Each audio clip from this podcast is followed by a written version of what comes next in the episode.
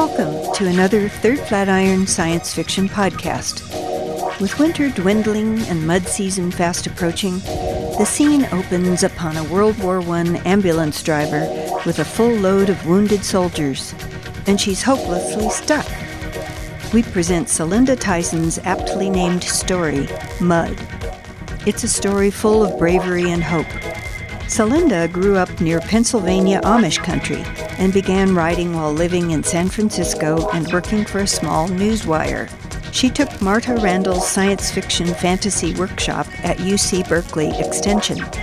Celinda's story first appeared in the anthology Terra Terra Terror. For more from Third Flatiron, check out our website at thirdflatiron.com and subscribe to our feed. You can support our podcasts at patreon.com slash thirdflatiron. And now, here's Mud, read by Inken Purvis.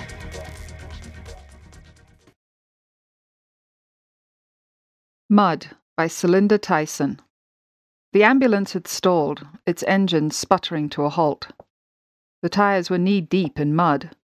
It was pouring rain again at the dressing station. Sarah heaved out of the cab, slogged through sucking mud to the front of the vehicle, grabbed the crank, and turned it. Nothing.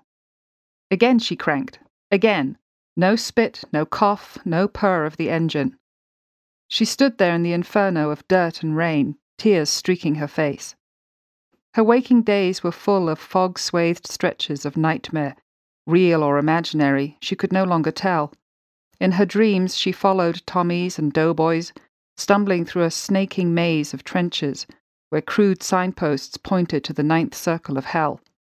Medics bore wounded men moaning and bleeding on stretchers improvised from the duckboards the men laid on the trench bottoms to keep the mud from pulling off their boots. All a grey or black or sepia world. No colour anywhere, but the sudden red blossom of a wound, and even that quickly turned rusty brown. She staggered. How many shades of grey existed in this ravaged place? Images flitted through her brain. The shadowed face of a German prisoner, so skeletal. Were their troops starving? The pinched ashen grey of men's faces, of the stubble on their chins, the tender grey of moustaches sprouting on boyish upper lips, the white flash of men's teeth as they grinned, relieved for an hour to kick a dirty black and white football, cheering each other on, joyous as boys. She sniffed. Could she still smell anything other than the stench of death?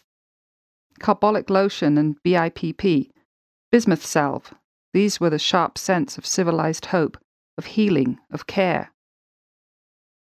This morning she had started up in bed, her heart pounding in tandem with the background pulse of artillery. She shuddered. Yesterday she had mistaken a buzzing fly for an approaching plane, jumped out of her skin, then laughed and cried. Several nurses and drivers had joined in the cry and laugh as they cradled cups of coffee in their cold hands. Under her breath she cursed. The front had taught her many quite creative oaths and rants. Curses were a litany to distract one from lack of hope. Because too often there was no more she could do for the suffering. No more bandages, no more laudanum, no more stretchers, no more aspirin even. When had she last slept well, eaten a decent meal? She could no longer recall. Her hands shook as she raised them to her eyes. Cotton wool filled her ears. The roar of the big guns, the bursts and hiss of the German pieces and the French guns, the Allied machine gun fire, all blurred together, blotted reality. Her heart beat in time with the artillery shells. Please, God, she whispered. Whoever or whatever remains of compassion, help me get these soldiers to the base hospital. Twenty five miles or so to the chateau, whose sand-bagged underground wine cellars and storerooms served as a casualty ward. Not so far. Was her dream of serving her country and its troops a hopeless illusion? Calm, calm, she thought. She rocked to soothe herself. She was muttering a lullaby, holding the badly wounded boy's hand, trying not to see the damage inflicted on his young body, trying not to imagine the future he might return to if he lived, his body so badly maimed. The ground shifted under her feet. Were these sensations the result of meagre food and shell shock? Not just vibrations from the thud of artillery? German miners, no doubt, setting explosives in tunnels they had dug towards the Allied trenches. Damn the bastards who would not spare a field dressing station. The dog, the regimental pet, a champion ratter, was shaking at the eerie screams and thumps of the bombardment, her long, thin legs trembling with each shock. She paced and whined, dark liquid brown eyes fixed on Sarah. Here, girl. She held out her hand. The rat queen approached, sniffed and licked her fingertips. Sarah swayed as she stood up. The unsteady ground heaved and surged like waves under a boat's keel. A rumble came from beneath her feet. Enemy sappers? A hideous new weapon? Or had the mud come alive, ready to suck them all in, so that their bodies, hopes, memories, and dreams dissolved into its oozing mass. Was the greedy mud a vast, all devouring creature pulling them deeper and deeper into the ground, a monster slurping at their flesh and sucking the marrow from their bones? One wounded boy, who was probably older than he looked, chanted, On with my googly, up with my gun, up to fight the bloody Hun. He battered at his face, pulled at the mask's straps and nose and mouthpieces. Alarmed that he might crawl off the stretcher, Sarah eased his shoulders back gently. I'll see your mask is on when necessary, dear, she said. Don't worry about fighting the Huns. Sarah swallowed. Not for now, anyway. She repressed a scream. Stay calm, stay calm. Oh, to be at home in a clean bed, far from this endless horror. I must go start the ambulance, she said letting the soldier's hand slip from hers. If she no longer held his hand, would he slip into darkness as so many did? She cranked the engine, praying for a sputter, and hoisted herself into the ambulance. Tried again. Again the engine gurgled, sputtered, and refused to catch. She cursed. The ambulance was useless. Had she flooded the engine? She stepped out, leaning on the door, disgusted. A horse ambulance struggled uphill, the team lathered and wild eyed. She wondered how long the horses would survive. How long would the shells miss them? Can you take some of my wounded? she cried. She gestured to the six litters full of bloodied men. Rat Queen trotted delicately among the men, yipping and whining, sticking her nose into the pale faces. One soldier laughed, reached a bandaged hand up to stroke the dog's neck. My men, still alive, Sarah thought. Pray God get them out of this mess. Is the dog a better nurse to them than I? A definite morale booster. Rat Queen suddenly froze, stiff legged, ears cocked, and howled. She put her muzzle to the ground, sniffing. Oh, gods, no, not more gas, Sarah thought. She sniffed. No lavender scent that came when phosgene shells burst. Her gas mask hung by its strap around her neck, ever ready to be put on if a wooden ratchet noisemaker signaled gas, or if a whiff of mustard cut the air. The horse ambulance driver and his assistant jumped out, stalked along the line of litters. The older man came to her side. Ma'am, he said softly, you'll never get them in the truck, even if you can start it. We can take two. The rest. His partner looked northeast. Shells are coming closer. We think mustard this time. We've got to go. Come with us and we'll send an ambulance back for them. He jerked his chin toward the men on the litters. We can shift them into the trench for some shelter. Both men tried to start the truck, but had no luck. If you don't come with us now, we're going, the older man said. We'll take one more. The pair loaded three stretchers, the most serious casualties, into the wagon bed. The younger nodded to Sarah and slapped the outside horse on the haunch. Get up! The sturdy draft horses plodded uphill, reeking of sweat and fear. A second ambulance crew loaded two men inside, leaving their engine running. The driver and his mate shoved the truck until it caught traction on less mucky terrain. Walk ahead until we get to more solid ground. This ridge feels unstable. It may collapse. We'll take you and send someone back. He held a muddy hand toward Sarah. She shook her head. I cannot leave the last man. Five safe, five taken toward the hospital. I did my job. You'll be overrun. Go. She waved her hand, angry now. So I will die with my charge, she thought, the Rat Queen and I. So be it.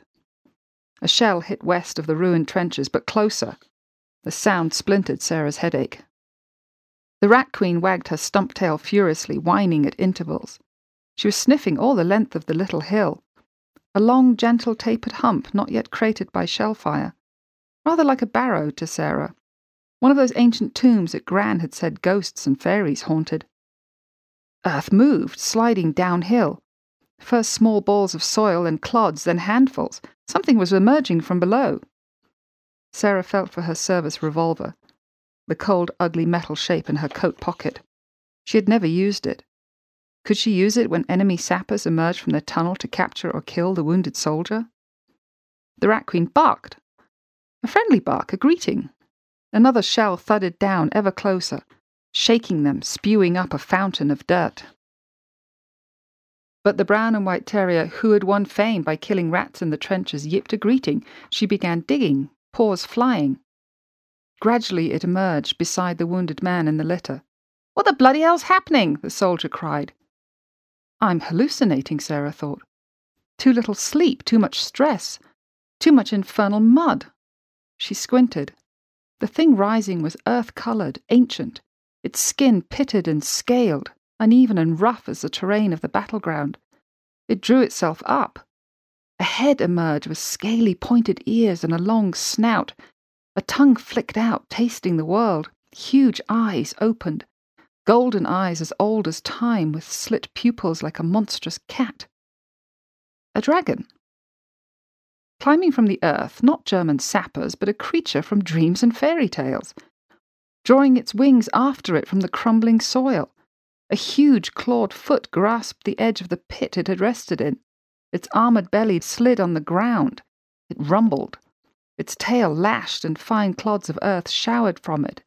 Huge wings flexed and spread, showering soil. I'm insane, Sarah thought, delusional. Tears burned her eyes. Too little sleep, too much death. She laughed nervously. Must have been hit by a fusillade or shrapnel or breathed some new gas. Must be having a vision while I die. Like those reports of men who claim to see angels on the battlefield. Sometimes they live, sometimes they die. But they swear they have seen marvels celestial beings. She swayed, sank to her knees, and vomited. She stared into the golden eyes. Act, the creature bade her, with a wordless compulsion. The rat queen stood her ground, cocked her head, and sniffed at the dragon's snout. Shaking, Sarah wiped her sleeve across her mouth and worked with a dreamlike, almost drunken efficiency. She grabbed a coil of rope from the ambulance, the rope meant to help horse teams pull vehicles from the mud. Can you get aboard? she asked the wounded man. He rolled off the litter at the dragon's side. She dragged the litter atop the beast and helped the soldier half slide, half crawl onto it. Running rope under the scaled belly, she tied the wounded man onto the dragon's broad back, touching its scaled hide to assure herself it was real. Trembling, she struggled aboard, patting her lap for the dog. It leapt into her arms and licked her face. The great creature crawled over the ground faster and faster.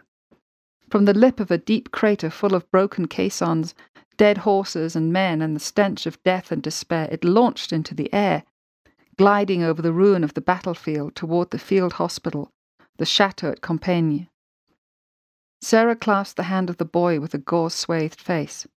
I'm Sarah, she said. Sham, he mumbled. His fingers closed on hers with a strong grip, a good sign. He muttered the motto the soldiers used during bombardments If the shell's got my name on it, it'll get me. If it hasn't, it won't. She murmured the words along with him, peering at his cap badge. Royal Berkshires. Was the shape above the regimental name a lion rampant? No. She swiped away tears. A dragon. She stared at it and wept until she could not see. The wounded soldier was crying too, tears leaking from his left eye beneath the bandage. Regiment got the name and badge, he muttered, in the Opium Wars in China, in old Queen Victoria's day. The dragon, concealed in a fast drifting blanket of fog and reeking artillery smoke, soared toward the chateau. Bullets ripped into its wings and body. The dragon shrieked and faltered, climbed into the clouds, and glided on. Sarah smelled blood. She lay along its neck, whispering encouragement. Great heart, great heart. Not much farther. The stench of gunpowder made her cough. Far beneath them passed the ravaged land. But the old queen's world was indeed shattered, all fairy tales, except for the dragon, gone in this terrible destruction, this bloody, monstrous, steel fanged birth of the modern world and its killing machines. A haze of artillery bombardment obscured the dragon as it skimmed into a wooded meadow near the chateau and landed roughly. Sarah fell from its back. The dragon drew shuddering breaths, its gold eyes dimming. Bullets and shell fire had tattered its wings and ripped off an ear. She embraced its neck, laid her face against its chest, felt the heartbeat slowing. Tears etched down Sarah's cheeks as she unknotted the rope harness and dragged the litter free. She rolled the soldier onto the litter, apologizing for the pain it caused him and the beast. The rat queen whined, tail wagging briskly, touched noses with the beast and licked its face. Sarah stared into the ancient eyes. Thank you, she said. I thought there was no magic left in this insane world. But of course we have killed it all.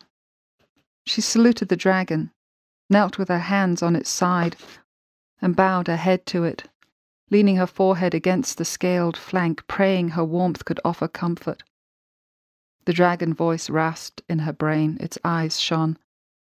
There will always be magic in the world. It cannot all be killed, no matter how men try.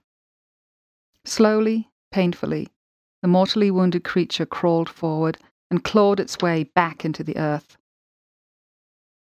Hospital staff were far too busy to question the arrival of a clearly delusional wounded soldier, attended by a frantic terrier and the shell shocked nurse who dragged the man to the casualty ward on a litter.